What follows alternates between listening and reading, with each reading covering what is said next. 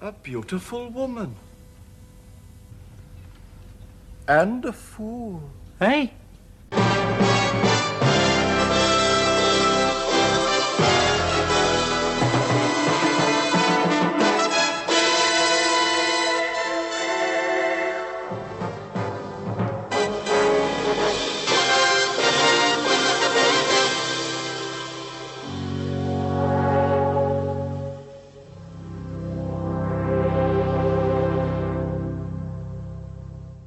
Hello and welcome to Spacefall, a Blake 7 podcast. I'm Dave. I'm Richard. And this is episode 26, where we will be talking about The Keeper, Yes. the penultimate episode of Series B, or Season 2.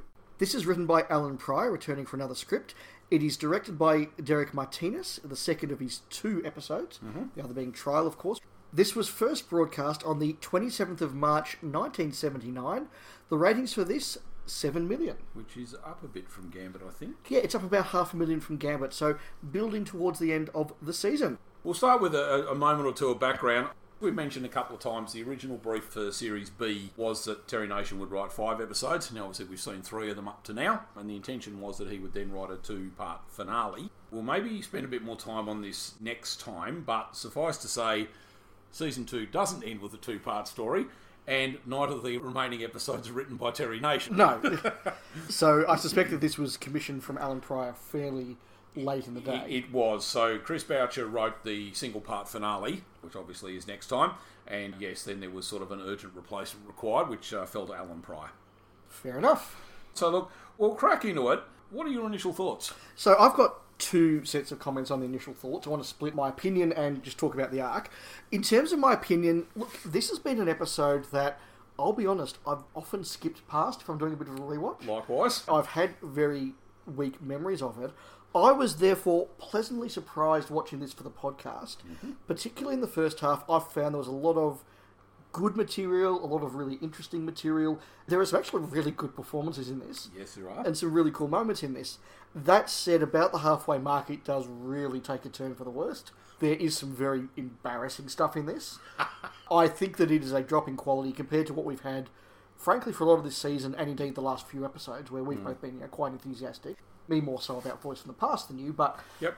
I think that this doesn't build towards the season as well as it can. I've got more to say about the arc, but what do you think of it as an episode? Similar. It's one I hadn't watched for quite a while, and yes. If I was skipping through Blake's seven episodes, this is probably one I would bypass. Yep. And yes, like you, it was actually better than I remembered it being. And I will say the script is actually quite coherent and quite well plotted. Unfortunately, we sort of fall into that trope where medieval sort of means big, hairy, and shouty. Yes. Sort of, you know, almost half expecting Brian Blessed to turn up at some point, I think, which is a shame because there are some good performances in this. I'm going to immediately single out. Senju Sana, and apologies if I've pronounced that wrong, because I thought, look, it's not a big part. It's obviously the background role, but he's great. No, he, he is really good. And there are a couple of other good moments and performances in there as well. Across all of this podcast, and especially the season two episodes of Blake Seven, we've talked about Blake Seven really be one of those very first series to have an ongoing narrative arc and, and that sort of ongoing adventure. And I think that, and we'll talk about this more next episode, I'm sure. I think The Keeper is a really good example of where you can see as a narrative, as a story, it works in that it takes you from beat to beat to beat, Yep. and you can follow a coherent plot through the season.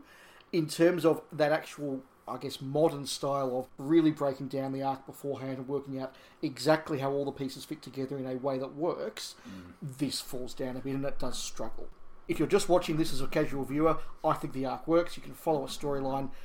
I think, as we'll discuss, it doesn't quite work if you really sort of sit down as two sad fans and break it all starting down. to pull it to bits. No, and I I think probably the most immediate thing is there are some fairly obvious inconsistencies between this and what we were told in Gambit. Yes. I guess you know, look, that's probably how TV was made back then, wasn't it? So No, and given that this was obviously a emergency commission script, Yes. where Alan Price clearly has been told by Chris Boucher, this is where we left the crew.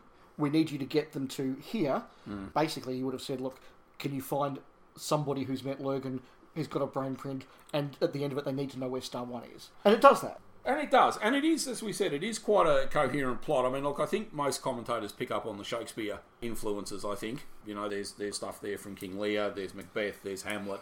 Oh yeah, absolutely. The, the two rival brothers who deposed their father, the woman behind the throne, Yeah, accepting the poison chalice just as you think you've won. the role of a fool. Yeah, Hmm. but yeah. even almost that great chorus that he provides in some ways.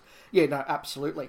So, look, we'll crack into the actual discussion. I had this broken down as two threads because there's sort of an A and an A and a bit plot, really. Yep. I had it broken down into just the Goths and then a separate section about Servalan and Travis, which is maybe where we'll talk more about the arc stuff. Yeah, absolutely. And I also pulled out some stuff just about Avon on the Liberator specifically. So Yep. maybe we'll bunch that together when we get to it as part of the other Yeah. discussion. So we do start in orbit, and of course we get that minute or two of uh, sort of obligatory setup for anyone who wasn't watching last week. Yes, but very clearly carrying on from the character's point of view straight from Gambit. They've clearly left Freedom City and are Yep. now on their way to follow the next clue. Yes, indeed. It is very much set up. We do get Avon's idea of using Star One to control the Federation rather than just smash it outright. Star One is the automatic computer control center for the entire Federation. Get to the point, Avon. That is the point. Through Star One, we could control everything. The Federation could belong to us. I could be president. Ah. Well, we could take it in turns. You ready to go, Villa? Why not? Now that would be worth the risks we're taking. Yeah, so I found Avon in this and those scenes in particular really interesting because I'd actually forgotten all of them. Mm. And that bit where Avon's just testing the waters with Blake and the crew, like, you know, we don't have to destroy it. We could take it over. And if we're controlling the Federation, Blake, you can do lots of nice liberation things, and I can go over here and have money and power, and you know. and make everyone leave me alone. Yes. But that's also very effective in really just cementing in the viewer's mind how powerful Star One is, Hmm. and that if any one person controlled it, they would basically control the Federation. yes, and there is that thing there that Blake can't really be seen to control it because there's always that danger that he might be corrupted. Blake is afraid that power would corrupt him. That sort of power would corrupt anyone. Which is why the location of Star One has been kept such a secret. And it also leads to the conversation about the fact that they assume Travis knows where it is, Hmm. and if Travis was the guy that controlled it, that would be bad. Yes, that would be bad for everybody. That's right. When they initially thought control was on Earth, there's really no way you could take that and defend it and use it to control the Federation at that point. Yeah. Whereas here, because it's in a mystery secret location and they're probably going to be the only people who know where it is, this is much easier to turn it to your advantage, so to speak. Obviously, Blake and co teleport down. The next beat I had really is we see Travis's ship, and Avon just immediately overrides Kelly's concern that they're potentially abandoning Blake. So I thought this was a really interesting combination. We don't see Avon and Kelly alone on the ship very often at all. No. And it's one of those occasions when you generally see the shifting and the ties of a balance of power between them. It starts off with Avon very much trying to dominate what happens, and Kelly pushes back but allows him to go with it because he makes the good argument. If we do this, we can get rid of Travis. And she's like, okay, that's worth doing. But as Avon pushes it further and further, Kelly pushes back against him. Yes. And in the end, Kelly actually takes control of the situation, which I thought is a good character moment for both of them and the way they work together. Yeah, it is, of course, the trope of taking the Liberator out of teleport range just as it's needed. It is. I also like the fact that Avon is willing to be a lot more open about how nervous he is and how more cautious he is in front of Kelly. I don't think he would do this in front of Blake, and I don't think he would have done that in front of Jenna. No, probably not. You have that whole thing he wants to get as close as he can before he fires. I mean, look, we do go through, he has no objection to shooting Travis in the back. No indication that he's seen us. Good. I have no objection to shooting him in the back. it's interesting, one probably slight I I thought was a bit silly. When the ship's transmitting, they don't make any attempt to find out what it is, who he's sending it to, because particularly because later they're all concerned that the Federation may come and jump them while they're just sitting in stationary orbit. But one of those things. Yeah, no, look, that's true, but I mean, the plot has to get moving. And just that note of excitement on Avon's face as he closes in on Travis, that's really quite cool. I'll note here as well, because it's an exchange, although it doesn't happen quite here narratively, I think it's part of this segment. Blake's comment to Avon that No one knows we're here. Unless you alerted them. originally I wrote this down as being a callback to Killer, then I realised it could also be Hostage. Yes. There's actually a couple Well, I of guess these up- Hostage is the other Alan Pryor script, so. That's true, actually, Yeah. yeah. yeah. Moving on, look, we get obviously to the ambush. that was very well directed, I thought. That's actually quite a good outdoor fight scene. It's funny, see, I didn't think it was perhaps that well cut because there are moments of people just sort of standing around, obviously waiting for their cue to get involved. Okay. I at least thought that there was some different use of camera angles, like people actually flying over the camera, around the That's camera. that sort true, of thing. actually, and look, they all jump down onto the Liberator crew. Again, lots of hairy men shouting as they attack. but- Yes, carrying off Jenna. Yep. Now, can I just ask a bit of a question here, and I doubt there's a real answer. How does a dominant life form evolve on a planet where they can't breathe above ground? like, it's a science fiction thing. It's stupid, isn't it? Unless they're Earth colonists who've Well, evolved. that's kind of what I was thinking. Perhaps they're Earth colonists. Although I sort of said the fight scene wasn't that well edited, I do think Michael Keating's performance when he's running away and he's scared that he's going to get captured and stuff, he really sells that. yeah, as does Blake escaping. There was a moment where I Hmm. thought, oh, it's going to be the Blake's knocked unconscious and they sort of forget that he's lying there. But it doesn't go that way. It's actually quite well done. And No, and I he mean- gets up and he gets away. And that bit is quite good where they're chasing around finding explosive crossbow bolts.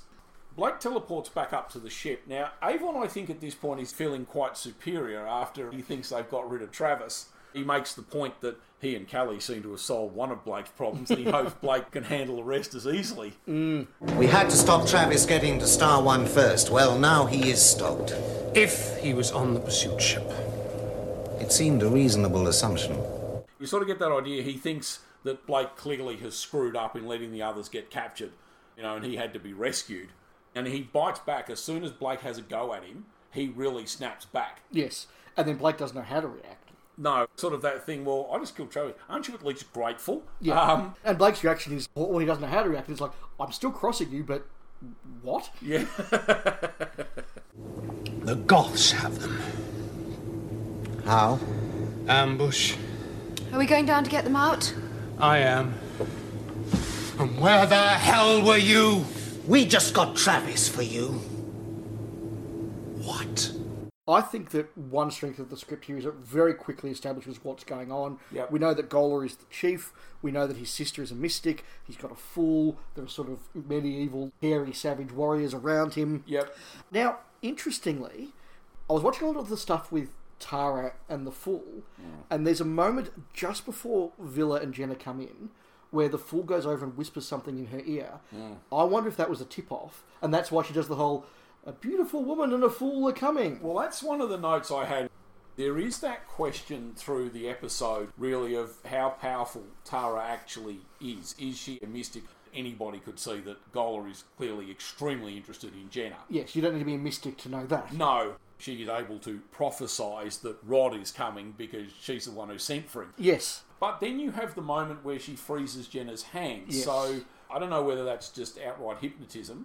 Yeah, so I actually took it as being something in the drug, in that she's waving all these vapors in Jenna's Hmm. Yeah. Hmm. face, and maybe that was it. So that's a physical reaction, and everything else. I actually read it as being her just yeah, being very canny. You know, as you said, the moment when she says you wish to take her to Pair Bond, how do you know? It's like that's pretty obvious. Yeah. and again, so when I watched this, and listeners, I invite you to watch it next time.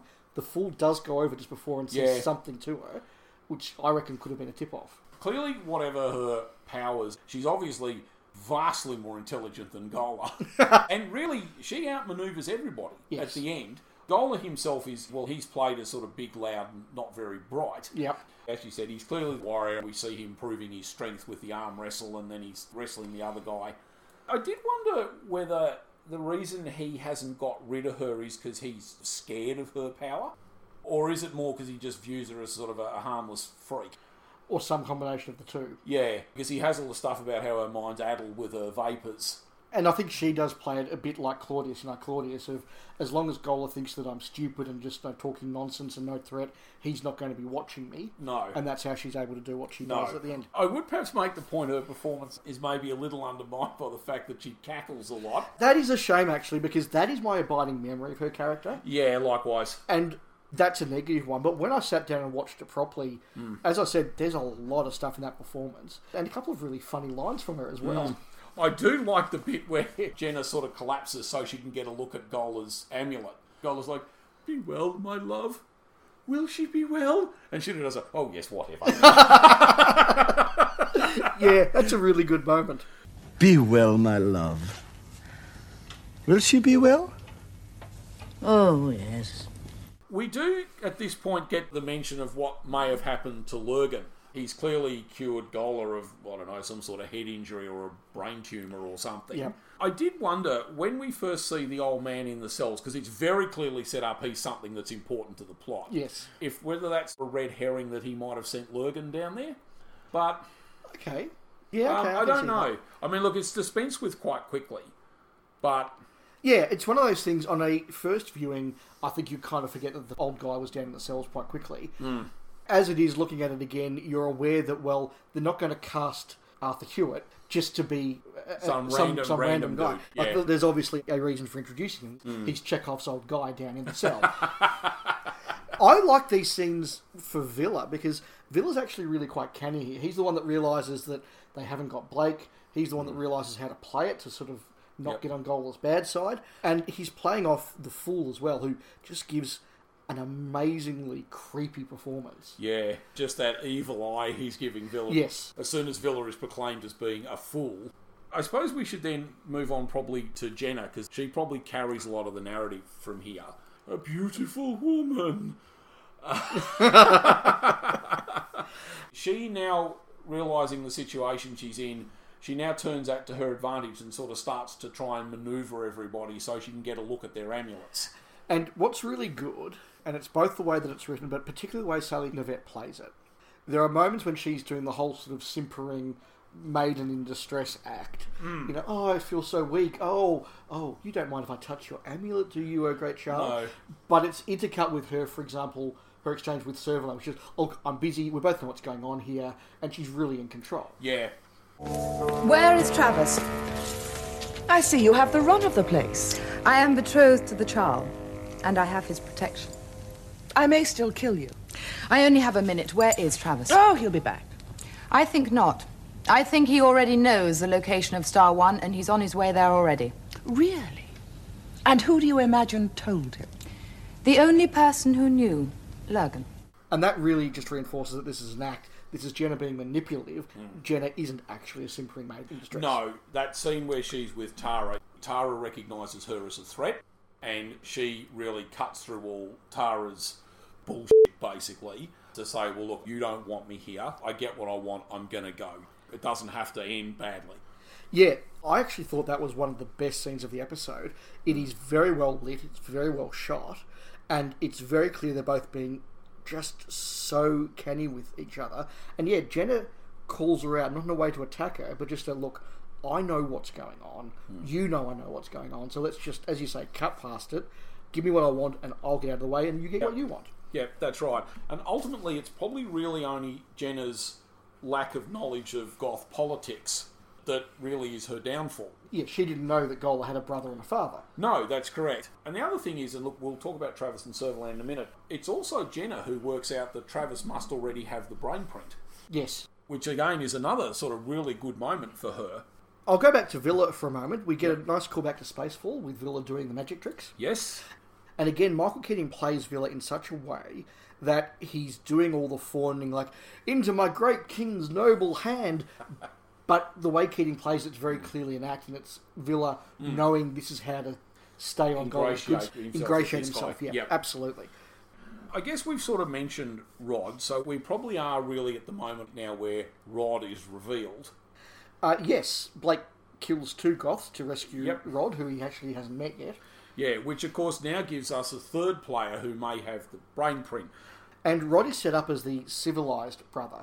He's obviously smarter than Gola, he's well spoken, he befriends Blake rather than just attacking Blake. Yep, it's more medieval acting with sort of the hearty laughing and backslapping and whatever. But Oh, yes. and Blake's magic weapon. Yes. Gola, for his part, is obviously he's bothered that Rod is coming there. He clearly is afraid of Rod yes. and afraid of what might happen, and the fact that he might be a better ruler. Yeah, absolutely. Now, I made a note here. This is about the point where it started to go downhill for me. Right? Up until now, I've enjoyed the way that Jenna and Villa are playing their part. I've loved the stuff with Avon on the Liberator, Mm-hmm. the engagements between Avon and Blake, the way it's setting up what's going on. I thought this is all really, really good. This is now the point where I could just feel it tipping into shouty medieval cliche land, Yes, it- and it's that a- is a problem. Yeah, it also felt a bit rushed from here, probably that last 15 minutes. There is some stuff in here that's both good and bad. I actually really enjoy Servalan just being bored and kind of bitchy.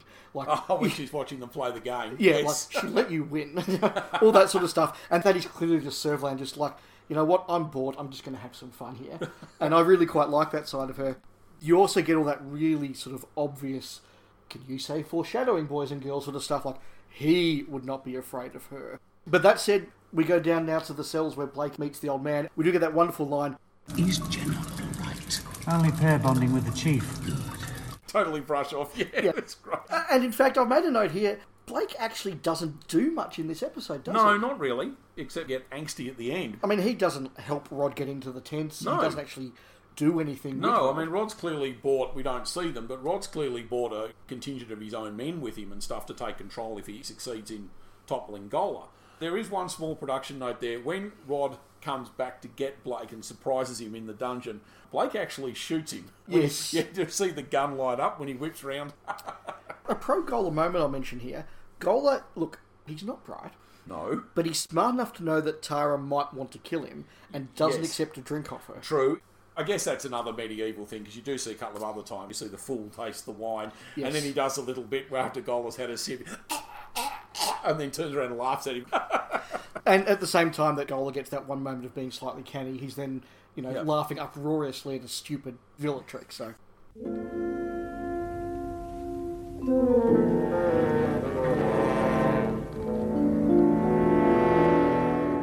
We're now reeling into the last 15 minutes of the episode where Rod arrives, clearly, and it's a reveal that this is all a plot by Tara. Interestingly, though, when Gola says to Tara, Why have you done this? Hmm. she does the whole, You were going to take an outsider to pair bond. Now, clearly, Rod's been invited way before Jenna got on the scene. So that's just Tara playing politics. Of course, yeah. The inference seems to be that not only has she summoned Rod, she's also perhaps doped all the guards and everything so he can bring his men in. Because there's that moment there, Blake and Rod come up to the throne room, and it's sort of, I thought you said they'd all be asleep. Okay, no, I missed Yeah, that. I don't Okay. know whether that was sort of meant to be that she's probably pushed it along a bit further. Clearly, I mean, she's very confident Rod will win the fight. She's obviously got a contingency plan if he doesn't, but Did you get the feeling that contingency plan was going to be used on whoever won the fight? I think so, yes. Okay. And now, of course, we get to the duel. Look, um, This sort of thing is very hard to do on television convincingly, I think. I know Stuart Fell blocked the fight out and he is the fight choreographer for this. But yes, it is lots of grunting and jerking on the chain. Of course, they do the sweep of the table. that is so bad because it is so obvious that they've been told to clear the table Yes, and, they the come- one plate yeah, doesn't they come go. back for a final pass to get the takes plate they missed. two extra goes to get that final plate. Yeah, Yeah. that's really bad. Look, Yeah. you- you're right. This is a part of science fiction, particularly of this era. They've obviously gone to the effort to try and make it a bit different because they've got the chain and the glove. Yeah. All that sort of thing. Look, I was reminded about eight years later of that very early episode of Star Trek: The Next Generation, Code of Honor. where Oh, they, they- yeah. they have a very, a very self. You know, you will have no treaty, no vaccine, and no Lieutenant Yar. For fans of that episode, you'll get that reference. Yeah, I did notice actually in the staging of the fight, Rod very early on actually seems to have a very clear opportunity to kill Goller. He's got him down on the ground next to Jenna Mm. with the thing at his throat. So I don't know whether that's part of the fight that just didn't work properly. Yeah, And maybe. they've just, you know, just just keep going. It's okay because he then lets Goller back up. But Look, I got the real feeling that this was a fight where they had set everything up and they had one take. yeah, I think so. At that point, Tara basically moves into being exposition lady. I had the note here, we now really see obsessive Blake again because he is totally unfazed by the fact that he's just watched two people be murdered in front of him. Yeah, he's just watched a fairly graphic fight. His mate, who's helped him, you know, get out of He here. killed the other guy poisoned. Yep. And then it's immediately about, well, find a brain print. Yeah, and the fact that Tara's now in control and he just doesn't care, like he's not looking after himself. You compare the way Jenna and Villa played, okay, what's the lie of the land? How do we ingratiate ourselves? And Blake just doesn't even think about that. No, and Jenna is, I think, you know, all that she obviously doesn't want a pair bond with Gola, but there is that moment of concern when he's poisoned. Yeah, it is all about the brain print now. But we should point out here, earlier in the episode, Jenna has confirmed that Gola doesn't have it on Hmm. his amulet. This is the moment Hmm. where we realise Rod's a brother and he doesn't have it on his amulet. So it's like, where is this thing? Yes, Exposition Machine Tara gives us the final stage to go down and get the other print. You notice, though, despite saying this is the true Charles and whatever, she doesn't set him free. No. She, she just puts the cloak on and goes and sits in the throne herself. No, and, no. and then sort of, you know, more maniacal cackling. No, she is very happy to acknowledge the true Charles and be his legitimate heir. Yeah. Doesn't actually want to restore him to the throne. No. And now we're clearly right at the end of the episode where we get the secret of Star One. Yes, which starts with Blake shouting at a dying old man. The brain print's gone. You seek the talisman, the brain of the healer. The man with the eye patch took it. Travis. Old man. Old man, Lurgan, the healer, did he talk of Star One? Did he speak to you of anything? Yes, really, as soon as he realises he's potentially lost, he gets really quite angsty. He does, but we find out the brain print is gone. The man with the eye patch took it. Mm. And we then get the little coda with the trigger word. A fool knows everything and nothing. The location of Star 1 is at grid reference C17320 in the 11th sector. yes, I did do that from memory. Very sad. it is a little bit. Did he say anything to you, Blake? He said a fool knows everything and nothing. A fool knows everything and nothing. The location of Star One is at grid reference C17320 in the 11th sector. From Alan Pryor's point of view, he started the episode with the characters knowing Lurgan's brain print was on Goth and it, that was associated with the tribal chief. By the end of this episode, they now know the location of Star One. So, from an arc point of view, Alan Pryor has got the characters from where they were to where they need, to be, for the yep. start of Star One. So, Yep. in that sense, mission accomplished. For sure. And look, there are some nice little touches even here at the end. He's taken the time to write a death lament for the fool to sing. Yeah, and that's a really nice moment as well. You've got Gola and Rod who depose their father. You've got Tara who talks up her father but doesn't go and rescue him. You know, this guy's just sort of been abandoned by all his family. Yep. But what I assume was his fool is the one who's like, no, this was a great man, this was my friend, and I'm going to remember him. I actually think that's a really nice moment. It is. Who is the keeper? Leave him. Let my master die in peace. Who is the keeper? Sing you the dance, my master.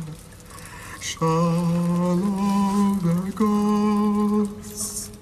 I sing you of the golden tents where your fathers wave to greet you. We still have the final scene on The Liberator, and I am going to make the point here there's clearly been a really bad edit or something here because it seems to be missing a line or two of dialogue. The inference seems to be that Callie's calling them because they've picked up pursuit ships. Yeah. And when they get back on the ship, Avon does the thing, I was about to leave you. And, you know, they're moving to evade. Well, it doesn't actually say evade what. Yes, I think we have to make the assumption there, absolutely. Either Travis alerted them when he got off the planet, or that initial message was, hey, look, come here. Yeah, absolutely.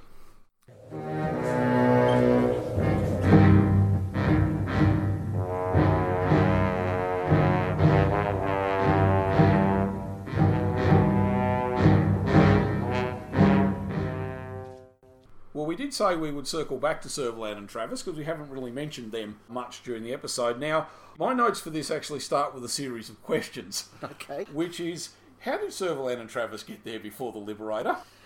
So when I spoke earlier about how the arc plot works in a narrative term, and look, we, we, we said we said that they got from point A to point B, Yes. and that was accomplished.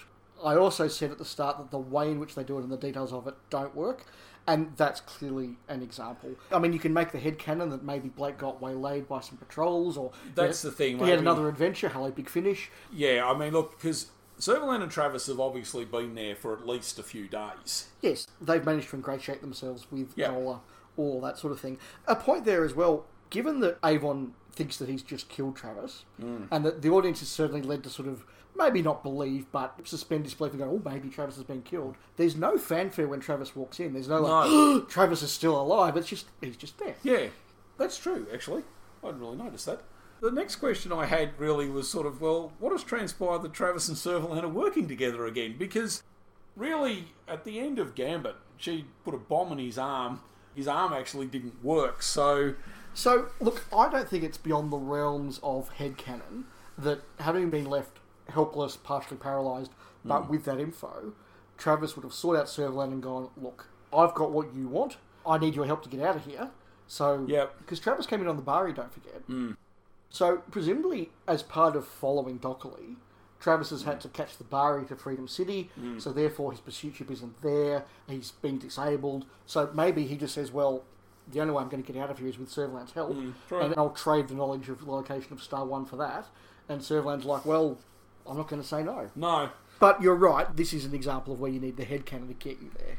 Yes, because I mean, he obviously must have stayed nearby at the end of Gambit and heard what Dockley said. Either that or he and Servalan have just gone and found the freighter Dockley got on and, and frog marched him off it and interrogated him. I always took it as being fairly straightforward that Travis overheard what Yeah. was said. Yeah, Well, that's a nicer ending anyway. that's true. Interestingly, here Servalan is operating very clearly for the Federation, not herself, and it's really sort of implied here that the location of Star One is actually bigger than Servalan. Mm. Yeah. To the point where it's Travis trying to tempt her, like True. you can control. Well, then, having said that, he must surely know that she is not going to share that information or that power with anybody. I sort of read it really, it is Travis's, I think, final attempt to regain his position. It actually seems to be played really that he's basically propositioning her.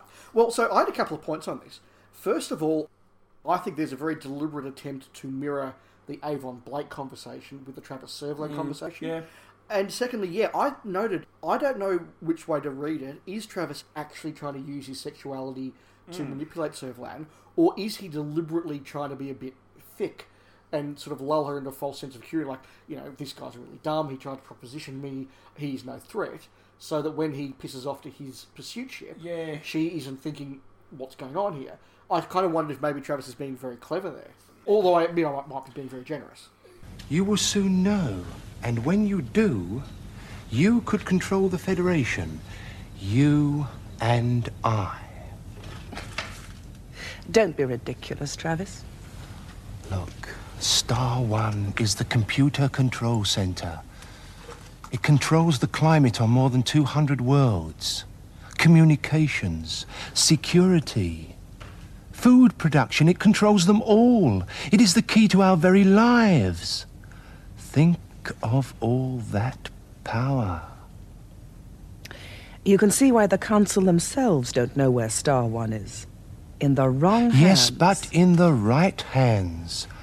Yours and mine. Be very careful you don't overreach yourself, Travis. There'll come a time when such ideas seem unambitious. One day, Servalan. Yes? What are you talking about, Travis? It's interesting because when she just totally cuts him down, what on earth are you talking about? He does have that moment where he is clearly stung by the fact that she's rejected him, basically. And interestingly as well, Servland seems to want to be the keeper of the secret, Mm. not the controller of Star It- it's One. presented very much like that. We probably do also have to raise the point at, at what stage Travis actually obtains the brain print because he must already have it in the scene where he's trying to win Servalan over, unless he goes and grabs it on the way to the ship.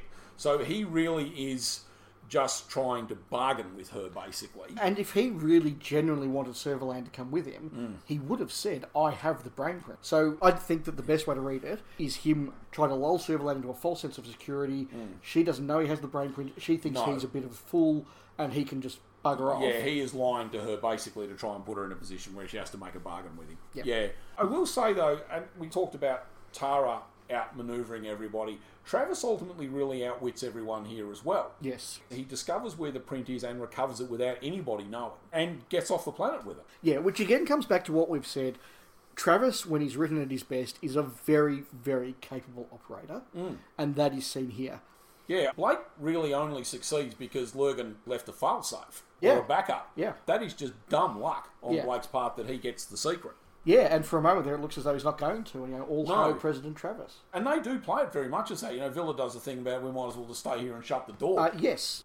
I did have the query of what happened to Lurgan, but I think that's uh, he is gone from us. Yes, I just reckon he's gone off to Yeah, another he- planet. and- Yeah, he, he's basically gone to lay low somewhere else. Much yeah. like Dockley did. Yeah. I will make the final note I had here. We did talk about Jacqueline Pierce and her scenes with Gola and with Jenna. I will say she is really good in Oh, this. yes. It's a shame she's really only in three scenes. The scene with Gola is great, particularly considering it's all bluff, because at that point she's alone on the planet. Yeah. It is entirely bluff. You are a friend of Lurgan's, or I. What? I'd send you down below. You lay a finger on me, and the Federation battle fleets will blast you to ashes. You and all your tents. We are a long way under the ground. Do not be sure any bomb would reach us. There is not a hole deep enough for you to hide in. And it's a very good scene she has with Sally Nivette because Servalan is clearly bothered by the idea that Travis has shafted her. Yes. But she recovers almost instantly. Then she has that great moment where she thinks how educational it'll be for Jenna to spend the rest of her life with Gola. But again, that's really good bluff from Serverland because Hmm. Serverland doesn't have a choice. No. Like, Serverland can't do anything else. So she's making it seem like this inevitable decision of that's actually what I wanted after all. Yes, and even at the start when Jenna comes in and says, Well, where's Travis? Oh, he'll be back. That's pretty much all the notes I had. I mean, we really aren't very much now at a point. We're set up for the finale next week. Yeah, no, we've exhausted my notes. A couple of quick production notes, perhaps, before we go into the regular segments. I think it's a fairly well known anecdote that Sally Nivette and Bruce Purchase really hit it off. She was looking to go back and continue her studies at uni, and he really, you know, encouraged her. Yes. We did mention Stuart Fell was the fight choreographer for the infamous duel. He also taught Senju Sena and Michael Keating some of the magic tricks Right. that they did. The thing with, you know, Michael Ke- he throws the turnip or whatever it is up and then catches it on Yep. the end of the knife, that sort of stuff. So he actually had, even though you don't see him on screen, he did have quite a big part in this. But that's pretty much all I've got, so I think it's now on to our regular segments. The first of our regular segments is, of course, guest cast. Yes. Our first guest cast member is Bruce Purchase Yes. as Dollar. Now, we'll start off by saying he is this episode's Rumpole Link. Yes, Rumpole and the Heavy Brigade. A very early Rumpole. Yeah, it is first season. Yeah. He was born in New Zealand and he has a lot of work from sort of the mid 60s to round about probably late 90s, 2000. He's in a couple of missing episodes of Callan, The Fight Against Slavery, a couple of those TV Shakespeare's they did in the late 70s. Edward the Seventh and I Claudius, so a lot of prestige dramas in this. The First Church was as well. The genre stuff, he's in Tripods, Doomwatch, The Final Quatermass, The New Avengers. He's also got quite a memorable performance in The Bill. It's one of the early episodes. He's the guy who goes into the DHSS with the shotgun and gets talked down by Reg Hollis. That's right. That's him as well. Yeah, so look, it was really interesting when we went through our notes here just how many really big prestige dramas Mm. he was in, considering he's kind of known as that shouty guy, not least in fandom, of course, because of his Doctor Who appearance. Yes, well, of course, we do have to mention the pirate captain. Yes. He did do a lot of stage work and he did a stint with the RSC. And he was also a founding actor at the National Theatre with Olivier. So, Look, when he was allowed to play subtle, Mm. you can see that he's a very capable actor. Yeah. It's just obvious that he was being told, bigger Bruce, bigger Bruce. and it's probably tainted because, of course, his big genre thing is the pirate captain, and there he is just so over the top. Yeah. But away from acting, he was actually an exhibited artist as well, apparently. Hmm, Okay, I didn't know that. So there you go. Sean Curry plays Rod. Now, he was in Star Wars. He was in The Empire Strikes Back as a rebel commander on Hoth. There you go. He was in To the Man of Born, Zed Cars, Up Pompeii, Yeah. uh, The Professionals, The Yes. New Adventures of Robin Hood, along with a lot of the Blake Seven cast. Yeah, he's in a lot of stuff. He's about 40 years, I think, in the mid 60s. He got a lot of just one-off minor roles in stuff like London's Burning, The Bill. Yep. N- Not recurring stuff, but just obviously being part of a regular troupe that directors would just call upon Yep. to just fill actors. He was in work pretty consistently, but rarely in a lead. Yeah, I mean, I had other notes like he's in A Bridge Too Far, which is a World War II film. He's in Tom Grattan's War, which is a thing I must admit I quite enjoyed when I was a kid. He was in Poldark, Minder, he's in Lovejoy, Wycliffe, House of Elliot. So I think he just was one of those long term jobbing actors. Yeah. But yeah, he is in a lot of stuff. Staying within the royal family, we then come to Frida Jackson. This is actually one of her very last roles. Yes. She was primarily a stage actress and had a very long theatre career, but did a lot of movies and TV stuff between that. I mean, she was working before the Second World War. Yeah, well, I got down here that she did Henry V in 1944. Yeah, and I think her last role was in Clash of the Titans. A couple of genre shout outs. She's in Brides of Dracula for Hammer. She's in Randall and Hopkirk. For fans of Adam Adamant Lives, she plays Margot Kane, which is the first sort of villain he meets when he awakens in the 1960s. Oh, okay. In the very first episode. So, I also noted here that she was in A Tale of Two Cities in 1958 and later on in The Old Curiosity Shop, which were both quite big at their time. Mhm. And some of her early work was at the Northampton Repertory Theatre, where she actually spent a season or two working with Errol Flynn when he was just starting out. Well, there you go. Yes, and apparently said he was a very naughty, naughty man. A couple of notes here on The Fool, played by Sengiz Sena. Yep. Interestingly enough, he actually played The Fool in King Lear in Yes. 1976. yeah, he doesn't have a lot of TV and movie credits. No, he doesn't. Again, another one that occurs a lot in this segment is the Oneida line. That's sort of becoming a trope like Rumpole, I It think, is a bit, almost. And he had a small role in The Curse of the Pink Panther. Oh, yeah, okay. He had a long career in the theatre as an actor, he was a mime, he was a musician. I think he did movement and choreography as well. A lot of stuff in his later life was with an outfit called the Grand Union Orchestra, which is a musical theatre company and orchestra that presented a lot of shows containing an array of multicultural performers and musicians. And yeah, he died not all that long ago, I don't think. Okay. And I will actually just reiterate again, I thought he was really great in this. And one moment that did make me laugh is where Gola has just finished wrestling the guy and's clearly either killed him or knocked him out, and they drag the body out, and he's sitting on the body paddling. Yeah, he was really, really good. He was. I'll cover briefly Arthur Hewitt, who plays the old man, because he's obviously got a very minor role in this. Arthur Hewitt has 149 credits on IMDb. Yep. He was 72 at the time this was made, Mm. and went on to do uh, two Doctor Who's after this. Yes. Being, of course, State of Decay and Terror of the Vervoids. He was also around this time in James and the Giant Peach, which I'm sure a lot of people have Oh, seen. yeah. He played one of the Prime Ministers, the Earl of Aberdeen, in Edward VII. He was in 13 of the ITV plays for the week back in the 50s Right. and 60s. And that's a pretty good spread of just, as I say, 149 credits spread over a lot of stuff. Yeah, again, he's in a lot of well remembered series. One very notable role, he's in the first season of Blackadder. He's the Archbishop of Canterbury at the start of the episode. Yes. He's the one telling William Russell that his bottom is about to be pricked for all eternity by little forks. That's right, yes. I'm, I'm disappointed myself for missing that one. Yeah, absolutely. So we, we move on probably now to the minor roles, and really the only other speaking part, Goth, is the patrol leader, which is played by Ron Tarr.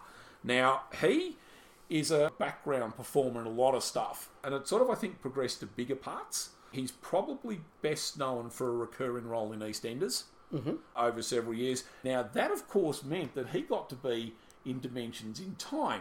So Dimensions in Time, of course, was a Children in Need special in 1993 that had a Doctor Who EastEnders crossover. Yes. At the end of part one, there was a phone in bit where you could ring in and make a donation to Children in Need, and you got to choose which of two EastEnders characters would help the Doctor at the start of the next episode. Yes. Now, unfortunately, Big Ron didn't win. His little segment was filmed, which I think is basically him pushing the Rani over or something. uh, Yeah. well, I assume it's the same as what the. Girl that who comes out and Yeah. goes, You leave her alone! Yeah. Whatever it is. And we said that we would have a complete list of all Doctor Who crossovers in Blake 7. Yes. Ron Tarr was a prisoner in the Destiny of the Daleks. Oh, we said he was a background performer. He is in a lot of stuff again. He's in three Blake Sevens. He was the big guy in Deliverance who looms over Jenna when Yep. she comes out of the tent. Yep. And we will see him in a later episode. Because of his size, I think he did a lot of heavies, bouncers, security men, those sort of things. and he played an animal in the Goodies episode Animals Are People Ah, Too. yes, yes. He's one of the bullocks, I think. He is, yes. Yes. Ah, very good. Finally, just to round this segment off, we mentioned in Hostage that there were some really quite well known stuntmen taking part in that, and some of them do return here. Probably the best two known are Fred and Dennis Powell, Mhm. best known as Nosher and Dinny Powell. They were really well known UK stuntmen and small part actors. They were also from that era where they were sort of colourful characters as well. Right. Nosher, particularly. Nosher's nickname comes from the fact he ate a lot as a child, so he loved his Nosh. Right. They were both professional boxers, and then they then went into stunt work afterwards. Nosher, I think, had a slightly better boxing career than Dinny. He was ranked in Britain at one point, and he was a sparring partner for people like Ali, so he was that good. He did a lot of security work, and one of his stories is he apparently once refused the Cray brothers' entry to one of the clubs he was working. Okay. Yes, but yeah, between them, He and Denny Powell are in something like 14 or 15 Bond films. They're in Superman, they're in Raiders, both do parts in Star Wars, Aliens. Yep. And actually, Nosh's sons are both stuntmen as well. Okay. And Greg Powell, in particular, I think is now quite sought after. Moving on, quick mention of Paul Weston. He's another well known UK stuntman. He also did Bond films. He did Superman 1 and 2, Raiders, Jedi, Aliens, and that's just some of his films. He's done heaps of TV series as well. Mm-hmm. And finally, look, we did mention Stuart Fell Yes. earlier. He is obviously best known probably to genre fans for his multiple appearances in Doctor Who. Yes, particularly Yes. as Alpha Centauri. Yes, and Double Link for Joe Grant. Yes.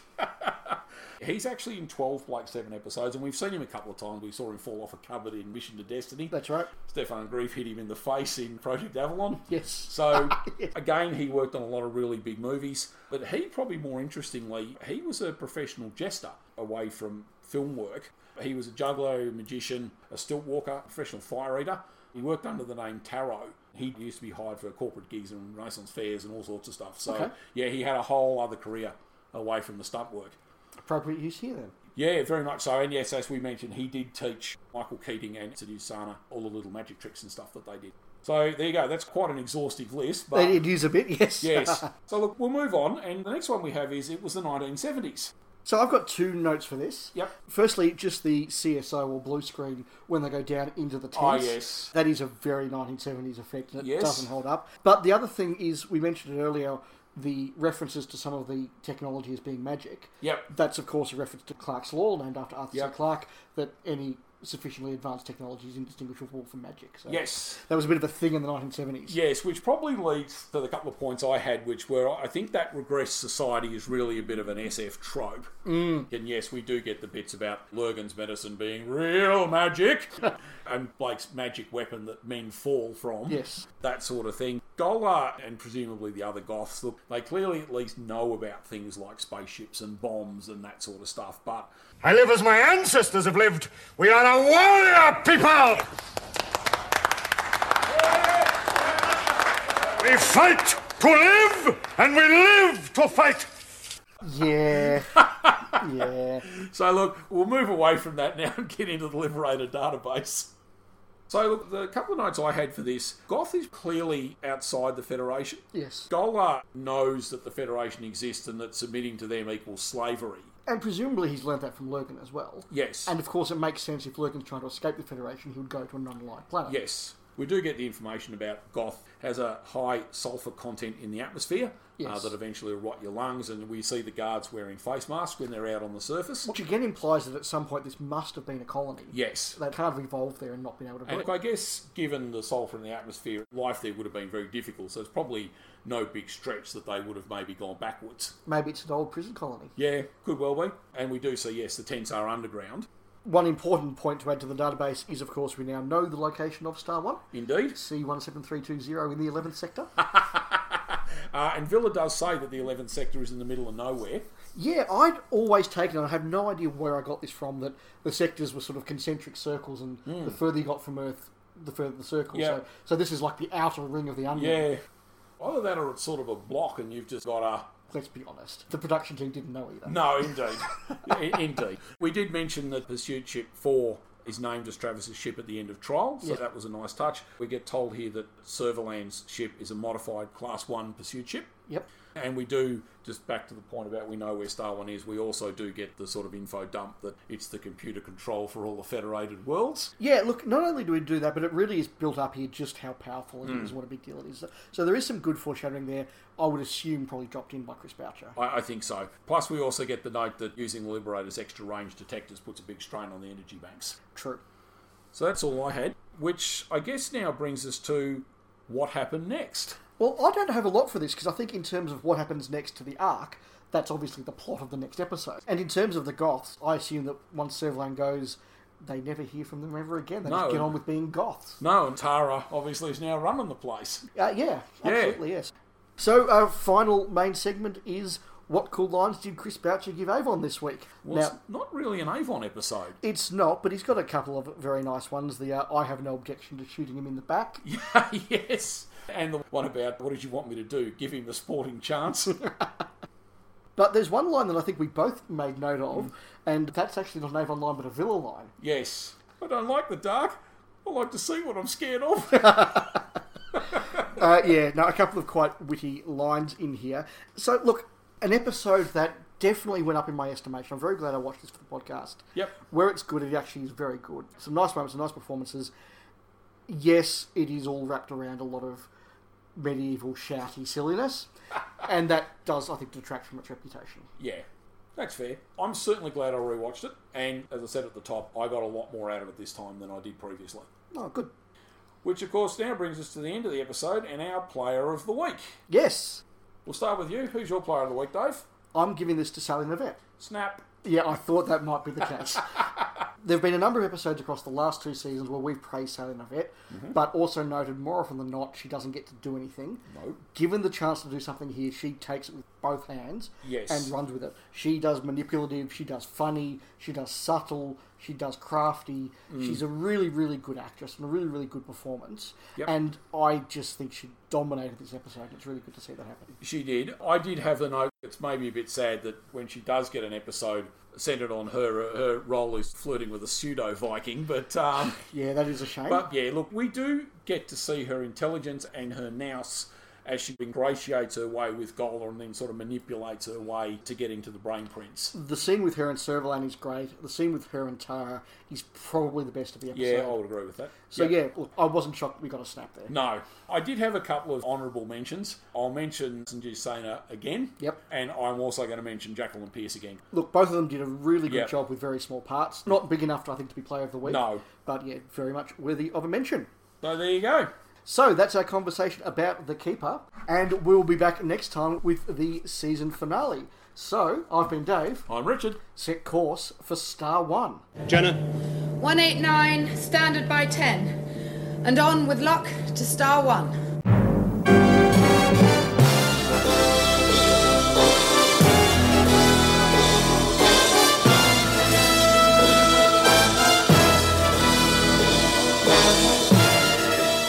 Thank you for listening to Spacefall, a Blake 7 podcast, recorded in Australia by David Kitchen and Richard Nolan.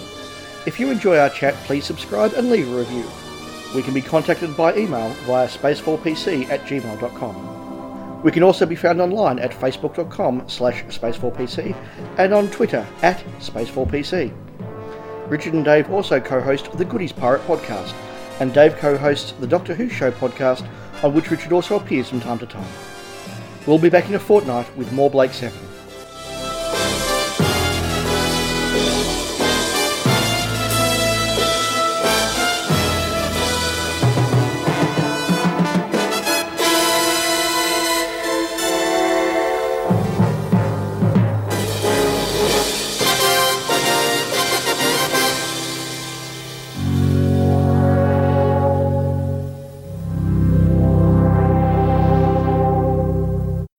Oh, don't leave me here. At least leave me a torch. I don't like the dark. I like to see what I'm scared of.